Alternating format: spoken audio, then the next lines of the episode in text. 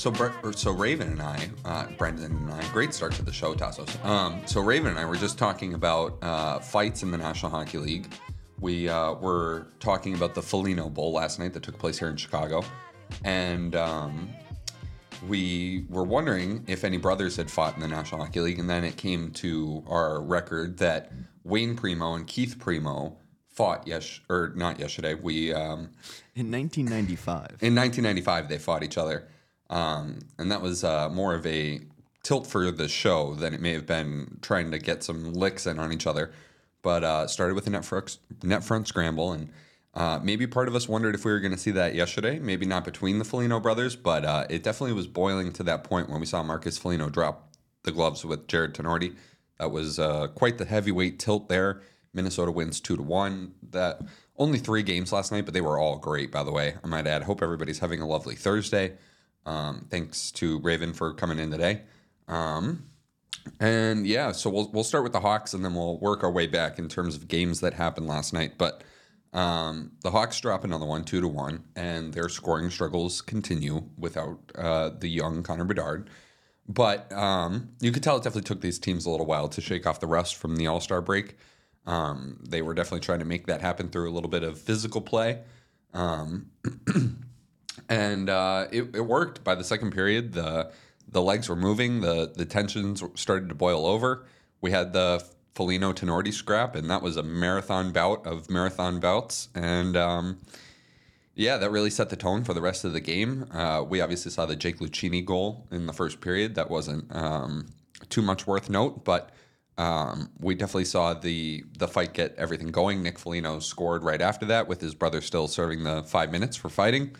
And then Marcus Foligno gets a goal of his own, and so that was his ninth. Nick got his tenth, and the Wild win two to one. It was a good game for all go- goaltenders involved, Gustavsson and uh, Mrazek and uh, pretty pretty low events game. I mean, if you were the Blackhawks, maybe you wanted to put another one over the over the goal line, but um, overall, it was um probably all according to plan. They they were competitive. They were playing to that identity that they've wanted to establish with the Hawks as far as work ethic and forecheck and back check too. Um, but that was a much needed win for the Minnesota Wild. We uh, we'll see where that takes them. They are, I, f- I think, five points now out of a playoff spot. They were seven points out yesterday. So it's going to take a climb for the Minnesota Wild to get there, but it will uh, start with an effort like that to get them there. Yeah, they are currently five points out of the second wild card spot in the Western Conference. Um, elsewhere, I mean, the game of the night was probably the the Toronto Maple Leafs and the Dallas Stars, but I feel like we would uh, not be doing hockey justice if we didn't jump over to the Tampa Bay Lightning and the New York Rangers game, particularly the Mikhail Sergachev injury. Um, that is a brutal loss after he had just worked his way back from such a long recovery beforehand. Um, it did not look good. It was um, very fairly innocent looking play, just a tangle up along the boards with Alexi Lafreniere, and um, there was no hit really. There was nothing that sort of led to it, but um, just kind of fell backwards awkwardly and landed on his left leg. It bent bent in a not so great way, and um, oh, did we just see a Kelly Olynyk deal? Sorry, this is just uh, coming across my desk. And There, he, uh, it is NBA trade deadline, and I was gonna say, uh, Is it trade deadline day today? It is. Oh, Buddy okay, Hield that's just why. got traded to uh, the 76ers. Kelly. Olynyk just got traded to the Raptors. How about that? That's a good pick for them. They need a guy that can space the floor, play a little defense. For Kira Lewis Jr., Otto Porter Jr., and a 2024 first round pick. Okay. All right. Um, for Kelly Olynyk and Ochai Agbaji. I will admit I don't really know too much about the second name there. I do know uh, Kelly Olynyk is a good Canadian boy, so nice to see the Raptors stockpiling Canadian talent. They also brought RJ Barrett into the fold earlier this year too. And I was going to make a quick Raptors show or note near the end of the show, but I guess I'll do it now. Uh, shout out Scottie Barnes for making the All Star game too, uh, representing the Raptors, representing West Palm Beach, Florida. Uh, shout out Scottie. So um, back to hockey though, and the Sergachev injury. I don't. I mean, it doesn't look good. You could tell by his reaction that one, he's very disappointed, and two, I think he knows that it's not good either. Um, he posted a pretty emotional um, picture and caption on Instagram later. I'll read it to you now, um, just because it is pretty uh, gut wrenching when you consider what this guy has been through. Quote, oh man, why me? Why now? After all the games missed, coming back and getting injured again feels unfair, feels terrible. Trying to stay calm and positive, but it, it's impossible. After doing everything right, I get this. The universe is unpredictable, I guess, and has its own plans, but f- the universe, man. I know I'll come back stronger and I know I'll play better than before, but it's tough right now and it's going to be tough tomorrow. We all fight our own battles, and this is mine. I'll win, always do. Pain meds are good though. If I was in the forest by myself, I'd be dead. Crazy, in it? Wanted to write how I feel here, don't know why, but just wanted to let people know that care about me know. I appreciate all of your messages. Thanks to the medical staff. Um, yeah, the, the New York Rangers medical staff was really on top of things uh, for Sergachev. That was really nice to see. Um, but that's a tough injury. One for Michael Sergachev. We wish him all the best in his recovery. Um, we'll see if he ends up making it back towards the end of this season. Uh, hopefully, it is not as bad as it looked. But if you're Tampa Bay, this is a tough blow. And I know you've been operating without Sergachev for a while on your D core, but the extended now absence of him is going to most likely expose what is already becoming a pretty thin blue line. We saw the dealing of Ryan McDonagh to the Nashville Predators.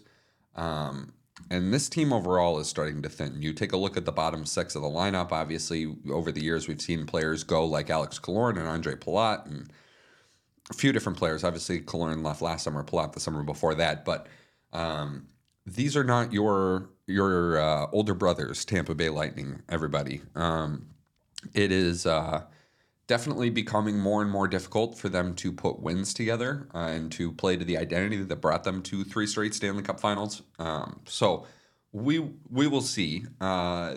Maybe depending on the situation, they put Sergachev on long term injured reserve, and that frees up a little bit of cap space for them to bring in a piece closer to trade deadline that'll help beef up that back end. Um, I would anticipate that Tampa Bay makes a move of some variety. I would be thoroughly surprised if they didn't.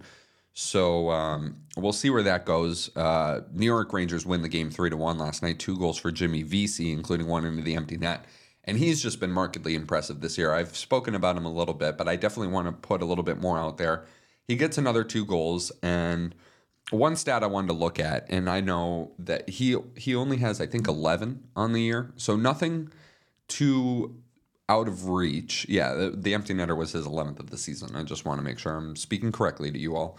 Um, but the league average shooting percentage from high danger scoring areas is 17.6%. Jimmy Vesey is currently shooting in that area of the the ice at 25%. Not saying that there will we will possibly see any regression to the mean, but I think it does show that he is putting himself in the good areas to score. I've talked about that a lot. I mentioned it yesterday when we're talking about young players really trying to establish themselves in the National Hockey League. Can they get to the good areas, stick there? Players like I mentioned Noah Cates yesterday going through a sophomore slump, mentioning that if he wants to get back on track, it would be wise of him to just head to the front of the net. A lot of Jimmy Vesey's goals have hap- happened there. Um, obviously, yesterday, the first one was a backhand beauty on a two on one that he ended up finishing off himself. And um, so he can score, and he's a speedy, energetic forward. He plays on the penalty kill a little bit for the Rangers. Uh, they view him as a pretty integral piece to their lineup. I think he got a two year extension. I know he got an extension in season this season not that long ago. So um, the Rangers win two to three to one. another win for Jonathan Quick, also another win for Jonathan Quick, in which he only allows one goal and look, I know everybody and myself included believe that Igor Shesterkin is the starting goaltender for the New York Rangers, and that if Game One of the playoffs were tomorrow, that it would indeed be Igor Shesterkin starting in net for the New York Rangers.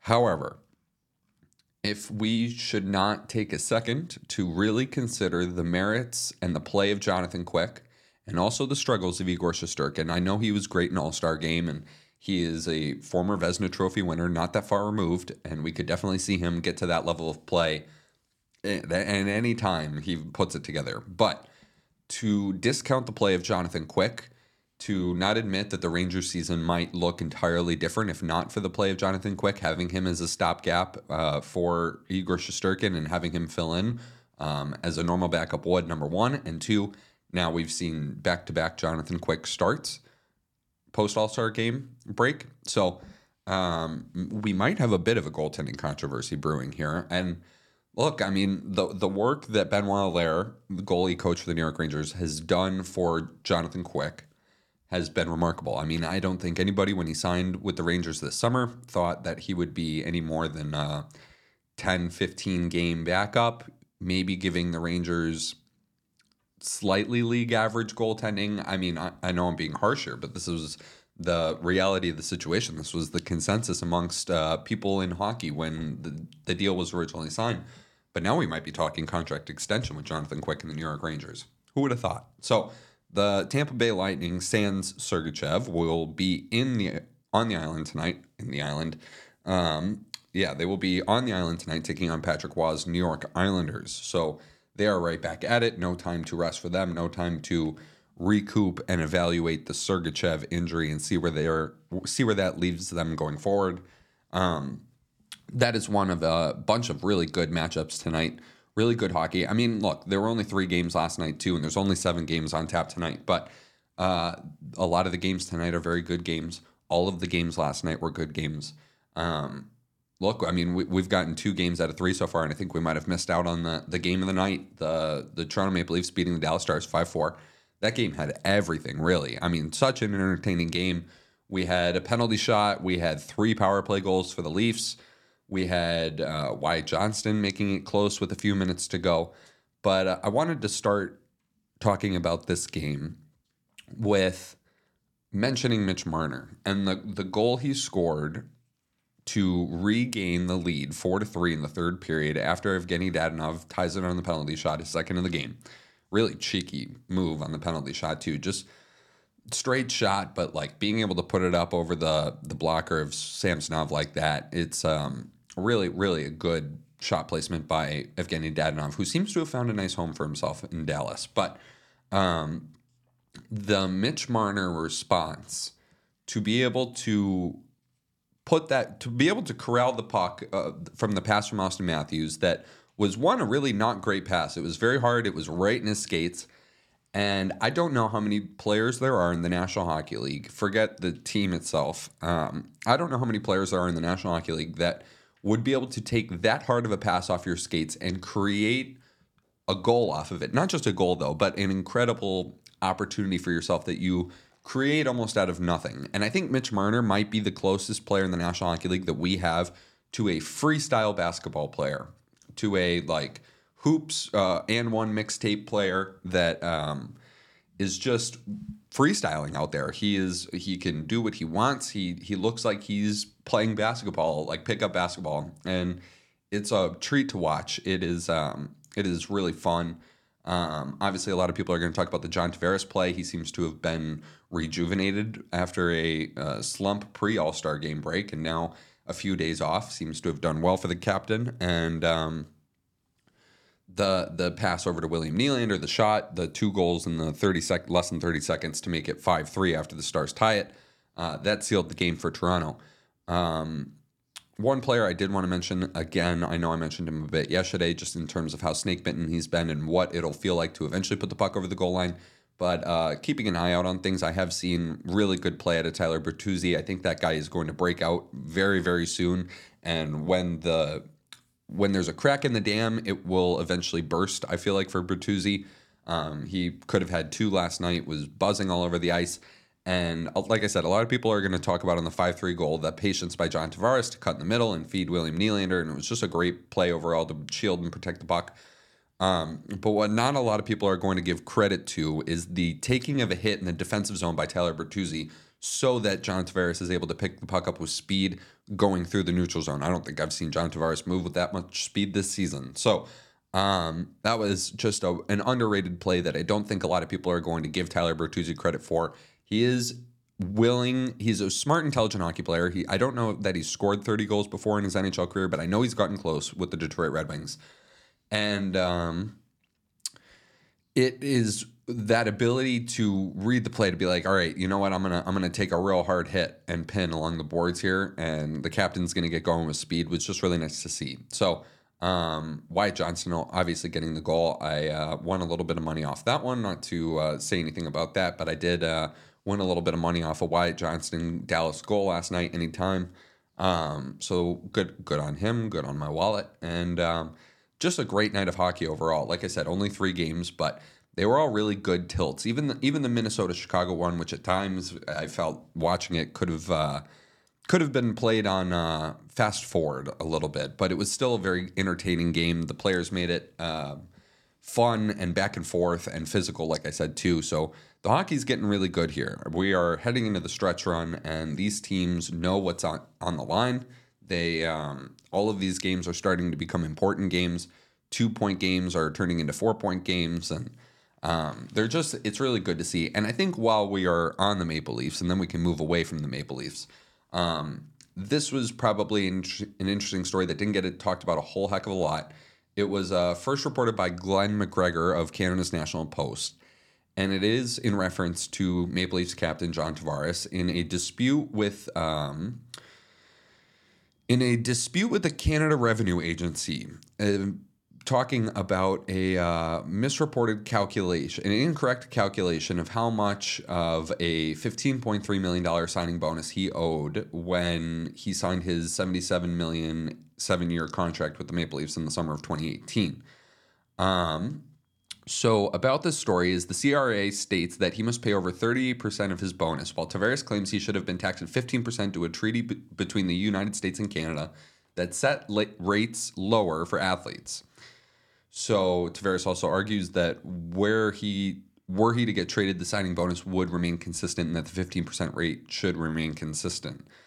Um, this is from a story from the Hockey News written by uh, Matthew Page. So, um, what else do we have here? Uh, the CRA, the Canadian Revenue Agency, also states Tavares' calculated income was higher than was 17.8 million higher than reported, and that he owed an additional 6.8 million in taxes and 1.2 million dollars in interest. Um, we'll see where all of this goes. Um, was talking off air a little bit with Brendan yesterday about this, uh, and I, I haven't heard a lot about it since it first came up and what the repercussions maybe of this have been. Maybe I can do a little bit of a deep dive with uh, one of our Canadian reporters one of these days, maybe with Avery or um, someone. But a law went into effect, and I want to get the law right. Um, but oh, shoot. Um, so there was a law that went into effect January 1st, 2023, basically saying that um, non Canadian nationals cannot buy property in Canada. And I know that that created a lot of stir around the National Hockey League because we have seven National Hockey League franchises in Canada. A lot of them are populated with American hockey players. And if you are an American hockey player, or if you're any hockey player staying in a market for any amount of time, but if, let's say, a longer duration of time, you have an interest in buying property. You don't want to sit there and continue to rent property and throw away your money paying someone else's mortgage. If you're gonna, if you know you're going to be in a market for a long time, whether that's Auston Matthews or whether that's um, any of the players on any of the teams, if you're an American on a Canadian team, if you're Kyle Connor, if you're Cole Caufield, you want to buy a place. You don't want to necessarily rent a place unless you know you're going to be moving around eventually.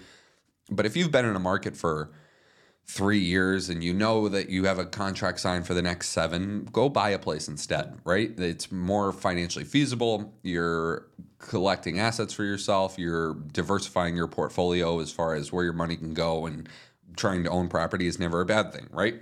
So we know that the taxes in Canada are very high. The taxes in Ontario, in particular, are even higher, but um, Canada in general, the taxes are very high. And we know that a lot of players have dictated where they want to go in free agency, chosen where they wanted to go in free agency based off of the state income tax of some of the states here in the US. Florida is becoming a more popular destination right? Um, both Tampa Bay and the Florida Panthers. Um, the Dallas Stars have become a haven for people who are searching for tax breaks. Same with Las Vegas, same with some of these other markets, right? A lot of the southern teams have that advantage where they can offer that to some of these players.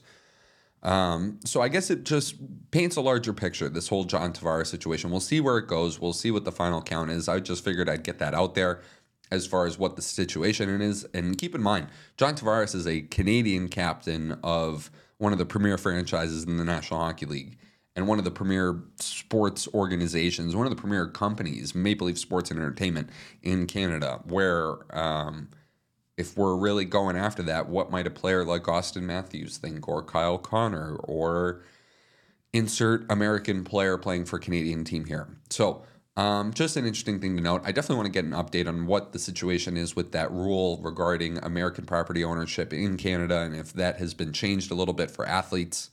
Um, I don't even know why that rule was put in place in the first place. Maybe we can get a little bit more um, light shed upon that.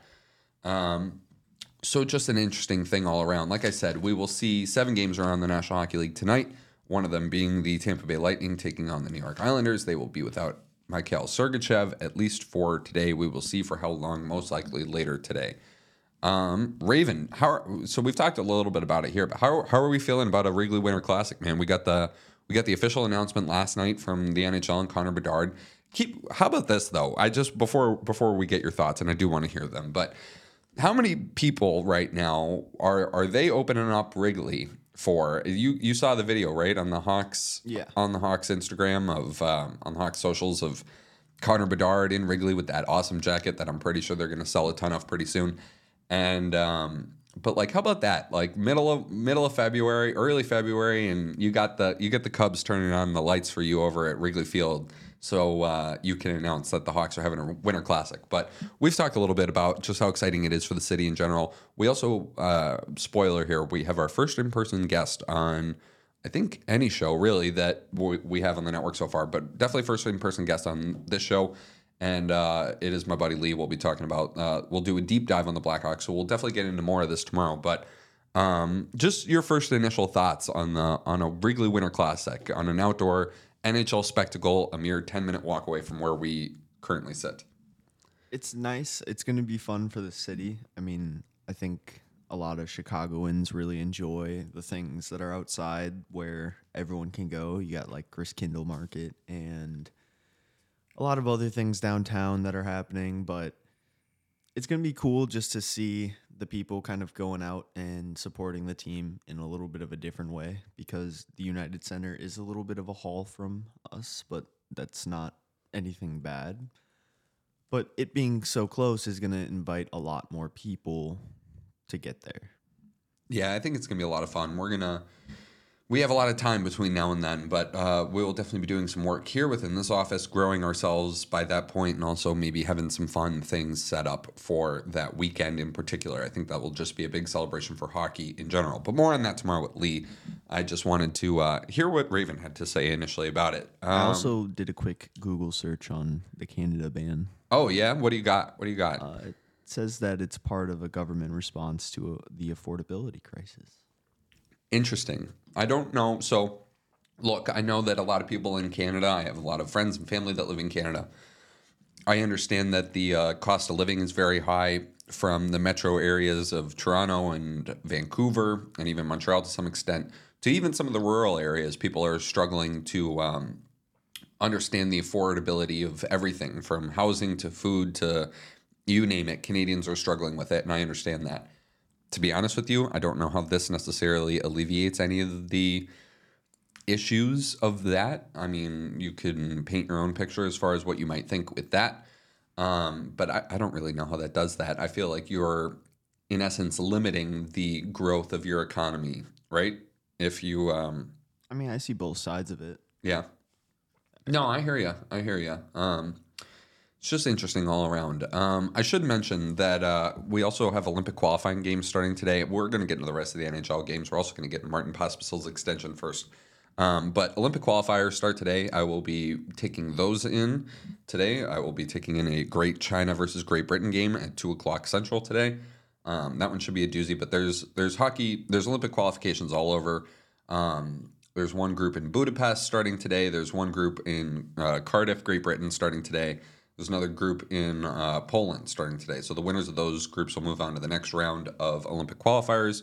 I will be having a keen eye on the one going on in Cardiff with Romania and Serbia. So um, I'll give you a little bit of an update on that next week. Um, a friend of mine coaching Team China at that one. I wish him the best of luck. And uh, should be entertaining hockey. Should be really good hockey. I know all those teams are going to bring it. So um, that should be fun. We love seeing the growth of hockey in these countries. Um, also, want to give a shout out to Spain. I know they're in tough with the group that they are in. They'll be playing Hungary, Lithuania, and Germany. So, uh, pretty tough set for Spain. But the fact that they've gotten this far in the Olympic qualifiers still says a lot about the growth of hockey in that country in particular. So excellent to see. We love to see hockey growing around the world. Um, Martin Pospisil extended two years in Calgary. He's been great. I know we've mentioned him, his name quite a bit uh, since his call up to the National Hockey League. It is an average annual value of $1 million. Um, it will take into effect next season. And more and more, you can really start to see a new version of a Calgary Flames core start to form themselves. We've I mentioned Connor Zary a lot yesterday. He's been excellent since called up. Obviously, Pospisil has been a physical force. He's a bit of an agi- he's a more than a bit of an agitator, but the growth in his game since he's been drafted has been tremendous. Um, it's his fifth year with the organization. Made his NHL debut November fourth, and he scored his first goal in the same game against the Kraken. He's already played in 34 goals. He's got 11 points. I mean, the guy has just been, but it's more about the points with Martin Pospisil. It's the agitation factor, it's the energy, it's the spark, it's the hitting, it's all of it. So, but you can really start to see this uh, new core in Calgary starting to take shape. We saw Jakob Pelletier's return to the lineup the other night. Um, he's definitely a big part of that going forward. And then down in the AHL with the Wranglers, you have Matt Coronato, who had a hot start at the beginning of the year with Calgary, and then they moved him down to the AHL to get more uh, top line reps. And he's just been phenomenal for the Wranglers. And obviously, Dustin Wolf, too, netminder, who they have yet to fully break into the NHL. And I know he's had his struggles in limited amounts of time in the NHL. Um, but I think with Dustin Wolf, it's just about giving him a good, solid run of games. I don't think you can give him backup goaltender spot duty. I think with a guy like Wolf, he's a workhorse and needs to be given the net a lot. And I don't know that necessarily that's available in Calgary with the incumbent Markstrom and Vladar in there currently, but we will see how that shifts in the future. But you can really start to see this team start to take shape. Um, their top prospect playing junior hockey right now is Sam Honzek of the Vancouver Giants. I know he's uh, had a little bit of a struggle. He's on pace to up his game in terms of points per game with the Giants, but I know he's missed some time with injury, and I know he had an underwhelming World Juniors by his own standards. I'm sure he'd admit to you. Um, but he's one a part of that next wave of great Slovakian hockey that that is coming. That next golden generation for Slovakian hockey. But um, look, we've talked a lot about Calgary maybe moving off some of the pieces that they have. We talked yesterday even about the Tanev Hanifin situation where that that might all go. Um, but if you can recoup maybe a, a younger piece or two, Andrei Kuzmenko's already. I mean, it's only been one game, and we'll see him in action tonight at the New Jersey Devils. But um, he just seemed like a really good fit. You could tell that the team was really energized by his presence. Jonathan Huberdeau, I mentioned um, a couple days ago, just had a phenomenal game in Boston, and um, if he can really get going to even close to the player he was the year before he was sent to Calgary. And you can have some of these veterans like Mackenzie Weegar and Nazem Kadri and Michael Backlund stick around. The it should be a very good mix of veteran and young talent that could really one make the Flames competitive now, and two shepherd them these younger guys that we were talking about, and whoever they end up picking up, whether it be young prospects at the trade deadline or NHL draft picks that they use this summer. Um, bringing these guys into the National Hockey League and showing them what it takes to be a pro. I mean, we know I, I don't need to overstate or understate how much Nazem Kadri is a pro, um, but just some of these guys, we can really just start to see something good happening in Calgary, and I think they feel confident. It's been a struggle in Calgary for a long time, as it has been with some of these teams, but definitely in Calgary, of who wants to be there and who really wants to stick around in Calgary. We saw Johnny Gaudreau leave for nothing, obviously. Matthew Tkachuk kind of forced his way out of Calgary and uh, go to Florida. Um, it, it hasn't been the necessarily easiest situation. We saw Elias Lindholm moved on because he didn't want to sign a long term extension in Calgary, wanted to test himself in the free agent market. Now he finds himself in Vancouver. Um, so I just am pretty impressed with the work that Craig Conroy has done so far, and it only leads me to believe that things are on the up and up for uh, the other team in Alberta. So, um, like I said, we'll see them in action tonight against the Devils. The Devils with a good win against the Colorado Avalanche the other night. We will see if they can make it two in a row. Um, speaking of teams that really need to start kicking it into gear, it is about that time for the New Jersey Devils. Um, we are at that make or break point in the season where you never know if Tampa Bay slips out of it, right? With this Mikhail Sergachev injury. I think we've all been waiting for that Philadelphia Flyers fall off that just hasn't happened yet. And I think we need to start giving John Tor- Tortorella a bit more credence in the Jack Adams Coach of the Year discussion. But um, it's going to take a little bit for, a, it's going to take a more than a little bit of a push to get the New Jersey Devils back into the playoffs. Obviously, you have um, the Pittsburgh Penguins and the New York Islanders ahead of them in the race right now, both in terms of points and points percentage. So, um, or the Islanders are not actually. I'm sorry, I misread that. But uh, the Penguins definitely are. I, uh, to be very transparent, I love the Penguins to make the playoffs. I think they've been playing a lot better recently. The game by Tristan Jarry the other day obviously was the highlight, but the overall team structure, just as a whole, the fact that you have Sidney Crosby playing at the level he has, and the excellence that he will demand from others going forward the rest of the way, give me the Pittsburgh Penguins to make the playoffs. However, don't discount the New Jersey Devils yet. I think they, uh, if especially if we see a Jack Hughes return, I don't know if it'll happen tonight. I haven't heard any word on it yet, but if we have an imminent Jack Hughes return, don't don't count out the New Jersey Devils quite yet. Um, we will also see the Vancouver Canucks that I mentioned earlier in Boston to take off take on the Bruins. Uh, we should see a bounce back effort for the Boston Bruins with how displeased Bruce Cassidy was. Uh, he was none too pleased with the effort against the Flames the other day, and um, it should be a really good one. We're going to see some more growth out of this Vancouver team. I mean, they be, that was a tough game coming out of the break, having to be in Carolina playing the Hurricanes. They go down and they go down early and they pull out a win. Like that was a really gutsy performance in Carolina. Like I said, coming back from the break, there maybe would have been some excuse for a little bit of rust. They sent not only their head coach but six of their players over to NHL All Star Weekend. So um, you could have faulted the Vancouver. You couldn't have really faulted the Vancouver Canucks if they came out a little bit slow in Carolina, and they didn't. It was in fact the Boston Bruins who came out slow. So that should be a really entertaining game. I think we'll see Thatcher Demko in that one, um, going in net for the Canucks. So um, speaking of bounce back efforts, um, we should also see one from the Winnipeg Jets tonight. They will be in Philadelphia taking on the Flyers. Um, another, just all of these games tonight and going forward. I mean, every game you can really paint a picture of some sort of importance, some sort of meaning to a game, what it means to the overarching story of hockey and the the hockey season as a whole so far this year. Um, but the the Jets are in Philadelphia to take on the Flyers. Sean Monahan had a had a good but not great debut for the Winnipeg Jets in his first game in Florida.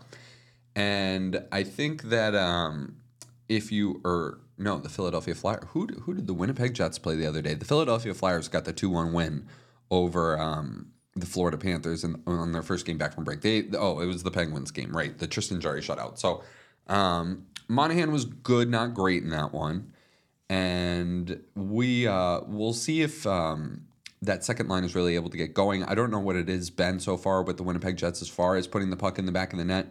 Uh, we know team defense has been incredible, and the most important defensive player that you have is their netminder, and they have arguably the netminder playing the best in the NHL right now. So um, it is uh, paramount that Winnipeg really starts to uh, put the puck in the back of the net. I um, think that they have the horses to keep it going. Um, obviously, Connor and Ehlers and Scheifele. If if Monahan fits well on that second line with Ehlers and Cole Perfetti, then things can really unlock for the Winnipeg Jets. Now if Monahan isn't a fit, then maybe things get shuffled around a little bit. I could also see maybe an Adam Lowry promotion to the second line and see if Sean Monahan fits more on that third line in Winnipeg that has just been excellent as a trio so far with Lowry and Niederreiter. Um, but just interesting things to take on. And obviously for the Philadelphia Flyers, um, goaltending has been a bit of a, a tricky situation lately. Obviously, uh, Sam Ersson was very good in the game in Florida. Um, I would expect that he goes again tonight for the Flyers, but um, just gaining a bit more consistency. I think uh, Sean Couturier has been very good, but I think um, John Tortorella definitely wants to see a bit more out of some of his players. Probably Joel Farabee. I think maybe a Cam Atkinson type. Type, even though I'm I'm an enormous fan fan of Cam, and I think he's been playing excellent this season after missing the entire season last year. Same goes for Couturier, but um, definitely a bit more consistency will lead to uh, more people believing in the staying power of the Philadelphia Flyers. So that should be a good one. Jets at the Flyers. Um, and maybe the game of the night. We'll we'll be back tomorrow to see if I'm right or wrong on this one. But uh, the Colorado Avalanche are in Carolina. They are in Raleigh to take on the Hurricanes. And um, Nathan MacKinnon was not very happy after they lost to the New Jersey Devils on a late John Marino goal. So um, you could see him kicking and banging his gloves and stick in frustration walking off the Prudential Center ice the other night. So um, I bet we will see a very inspired performance from Nathan MacKinnon. I um, I assume we'll get Alexander Georgiev in net. I don't know if the Hurricanes are going to go with Peter Kochetkov. Obviously, he started the game against Vancouver and he was not bad, but not game stealing. And, you know, we can get into if goalies steal games nowadays anyway, but um, you could have argued that maybe you wanted one more save out of Peter Kochetkov, but I, I'm still very high on the goaltender. I've spoken about him before on this program, and I will in the future, especially as I believe he will uh, take a full time net in the National Hockey League, particularly the one in Carolina. Um, I don't think they have any intentions of moving him, but um, I also wouldn't discount the Carolina Hurricanes for potentially being in the market for a goaltender if there's anyone available, especially um, with the status of uh, Frederik Andersen being up in the air. I don't know that they want to necessarily go into the playoffs without an insurance policy for Antti Raanta and Peter Kochetkov. So, um, but it should be a great tilt tonight in Carolina with the Avs in town. Um, yeah, I mean, I'm, I'm just really looking forward to it. I think Nathan MacKinnon has exceeded everybody's expectations as far as the MVP race, and uh, every night is a show with him. So we will uh, see how that goes. Um, the other games tonight are the Capitals in Florida taking on the Panthers, and the VGK are in Arizona to face their desert dog rivals, the Arizona Coyotes. And um, maybe it's a bit fitting that uh, we end there. I do want to talk about the Arizona Coyotes a little bit for a second here. Um, I do have a meet. We have meetings around here later, so uh, we're going to cut it short in a little bit here. But um, obviously, the story around the National Hockey League right now is the situation going on with the Arizona Coyotes. There are a lot of um, people talking about it. So to decipher what is fact and what is fiction right now is a bit of a struggle. Um, we're also talking ownership situations and arena deals and land deals. Um, I came on here and said that the Arizona Coyotes had purchased a parcel of land in northern Phoenix last week. That was not entirely untrue, but uh, what my reporting failed to mention and what has been discovered later on is that that land was essentially a bid by uh, Alex Meruelo and the Coyotes ownership group, and that that land is essentially up for auction. So what they basically did was say we are in on this auction for land. And the auction for that land could happen in April, it could happen in July. It could happen now.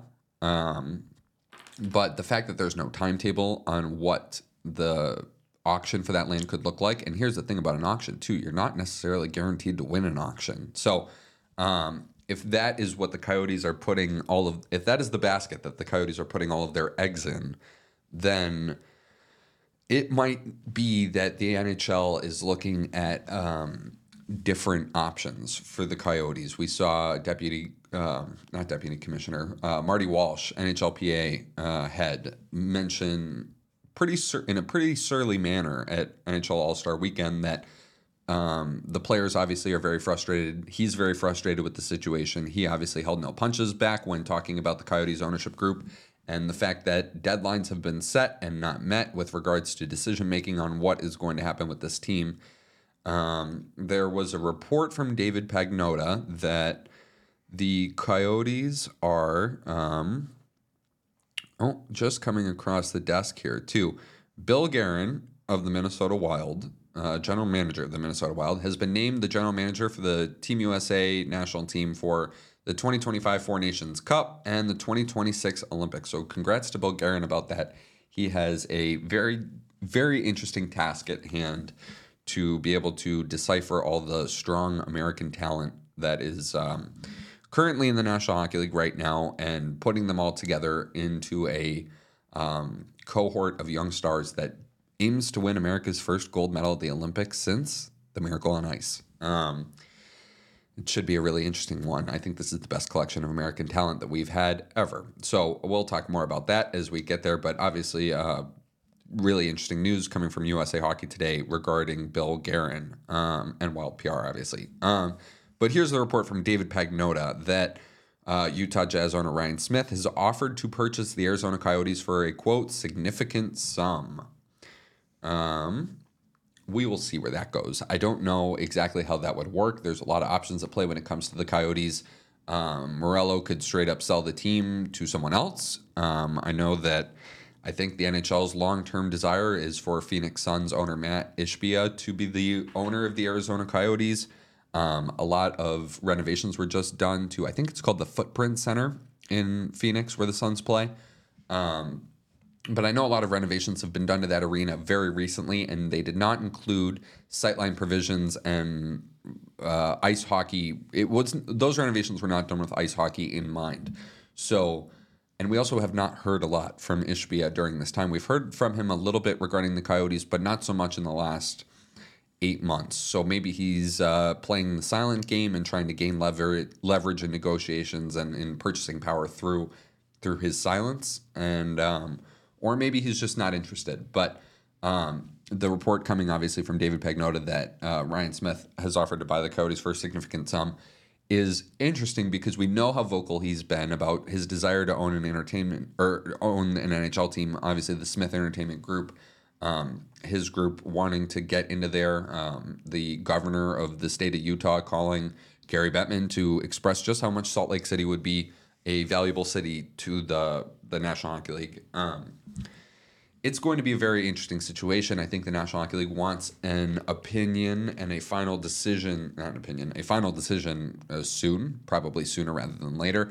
I think the imposed deadline was the All Star break, and the fact that we don't have an answer yet is probably very aggravating for Marty Walsh and the rest of the NHLPA. Um, but if you really think about the last time the NHL relocated, which was the movement of the Arizona or the Arizona, the Atlanta Thrashers to the Winnipeg Jets um, 2.0, that the sale of that team to True North Sports and Entertainment was not done until May. So there is time to figure something out. Um, but I think something wants to be done next season. And I think something needs something's going to need to give eventually here. Um, I don't know if playing in Mullett for another year is really an option. Um, we've heard a lot of discussion about the fact that if the NHL were to leave Arizona, that Arizona would immediately skyrocket to the top of the list as far as um, potential expansion. But in my personal opinion, it's going to be very, very tough to go back to Arizona once you've already left Arizona. And here's why. Right now, yes, you don't have an arena and you are currently playing out of a college arena, but at least you have the team there with regards to eventually returning, you're then looking at somebody to front an expansion fee and also come in with a building. So it's just a very tricky situation. And we also obviously know that the NHL values their franchises at around a billion dollars right now. We saw the Ottawa Senators go to, um, oh gosh, who did the Ottawa Senators just get sold to, Raven? Um, Check. Thank you, Dave. Uh, Michael Andlauer. I got it. I got it. Uh, we're good. But um, the Ottawa Senators were just sold to Michael Andlauer, and they went for 900, $950 million. But keep in mind, too, they came with Canadian Tire Center and also the idea that a uh, government worked on situation would happen with building a new arena, whether that is in Kanata, another Ottawa suburb, or even in downtown Ottawa, which I think is the best move. But um, for Ryan Smith and a purchase of the Arizona Coyotes, there is no there is no real estate here. There's no arena that comes along with uh, the purchase of the Coyotes. So, if that's the situation, what are you truly valuing the Arizona Coyotes at? I know the quote here is significant sum, but is that 600 million? Is it more? Is it, I mean, what are we really valuing the, the the arenas at nowadays? Where where does that fit into the landscape of that one billion that Gary envisions? I mean, like, look, if we're if we're talking expansion with uh, the growth of the National Hockey League and bringing some of these markets teams, you know, the the expansion fee will probably be close to what Michael Andlauer paid for the Senators. I would only assume that these prices are going up. So, um, you know, Pagnotta also said that he believes the NHL will have around 36 teams by 2030. So, um, in my opinion, that might be a bit more of um, a bit more of an stretch, but it, it should be very interesting. So we're going to monitor where this Arizona Coyotes situation goes from here. I um, personally, I would like to see the Coyotes stay in Arizona. I know that's a pretty unpopular opinion. Um, but I think it's a good market. It's one of the bigger markets. There are hockey fans in Arizona. There are hockey players that come out, of Arizona. You look at the premier franchise or one of the the Yankees of the National Hockey League, the Toronto Maple Leafs have two players born and raised in Arizona. Matt Auston Matthews is born in California, but obviously two players raised in Arizona, the other being Matthew Knies, um, playing on the team and contributing as big pieces of the club. So it is not it's not as if there aren't uh, retired NHLers that live there that are contributing to the growth of hockey in the youth. It's not like there aren't fans that have existed since the team moved from Winnipeg 1.0 in the 90s. I mean, hockey is a sport that is popular in Arizona. While that hasn't necessarily translated to, yes, a full time building and maybe even selling out the Mullett Arena from time to time, um, it is still an interesting situation to monitor. Like I said, I think it will be infinitely more difficult for the NHL to return to Arizona once they leave the market in the first place. So, um, I hope everything gets figured out there, but if not, it seems like uh, Ryan Smith is ready to go with a team in Salt Lake City. What would you call a team in Salt Lake City, Raven?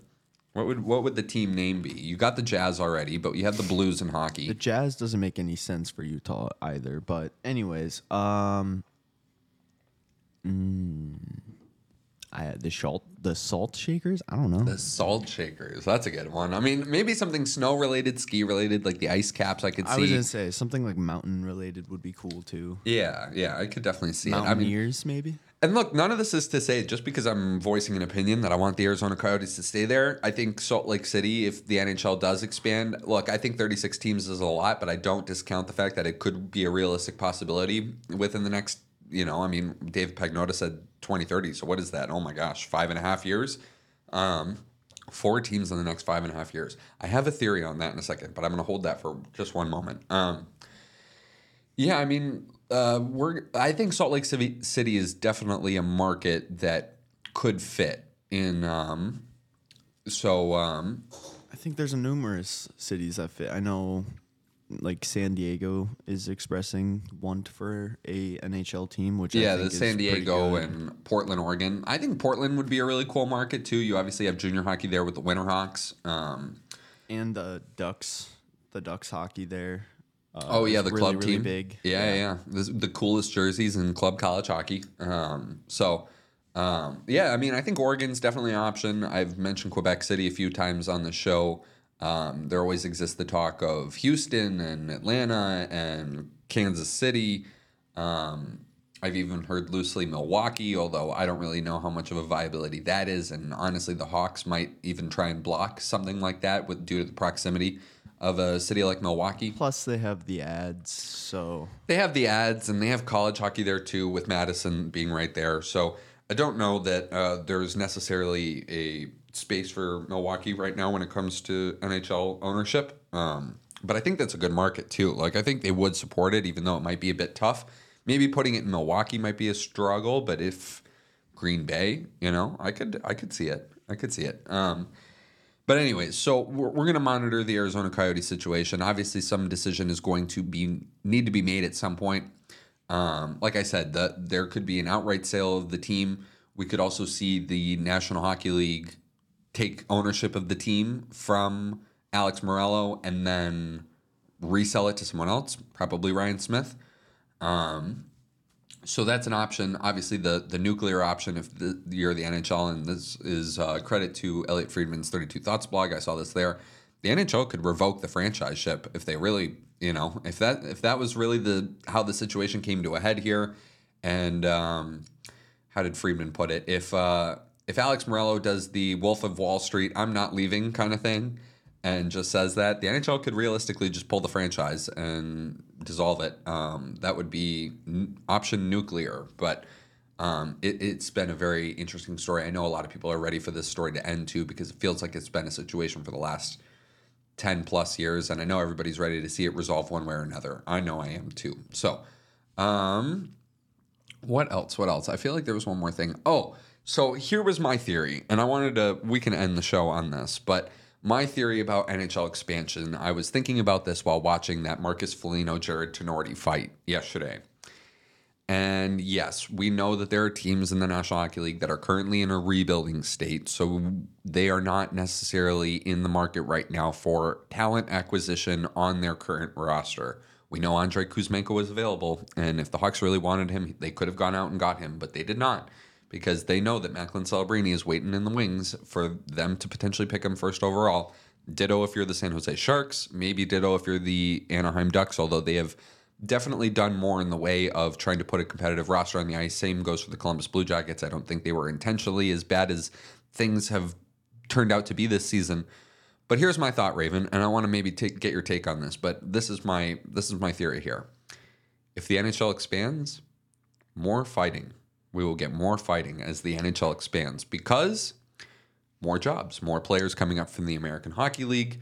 You are, I know the the the message, the news headline, the catchy news headline when it comes to this idea is the NHL is getting watered down, right? There's too many teams, there's too many players, there isn't enough uh, there aren't enough NHL players to house 34 to fill up 34 teams worth of jobs.